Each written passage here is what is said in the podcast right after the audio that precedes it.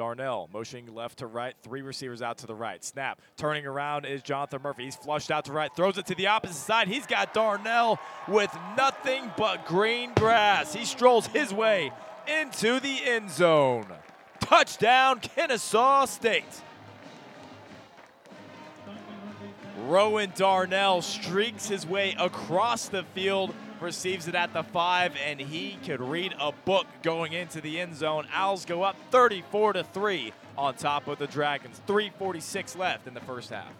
And the delayed release by uh, Darnell, as we're watching the replay right here, stands in the block, then just slowly works his way up the field, cuts it across, and just everyone is gone. No one even looks his way.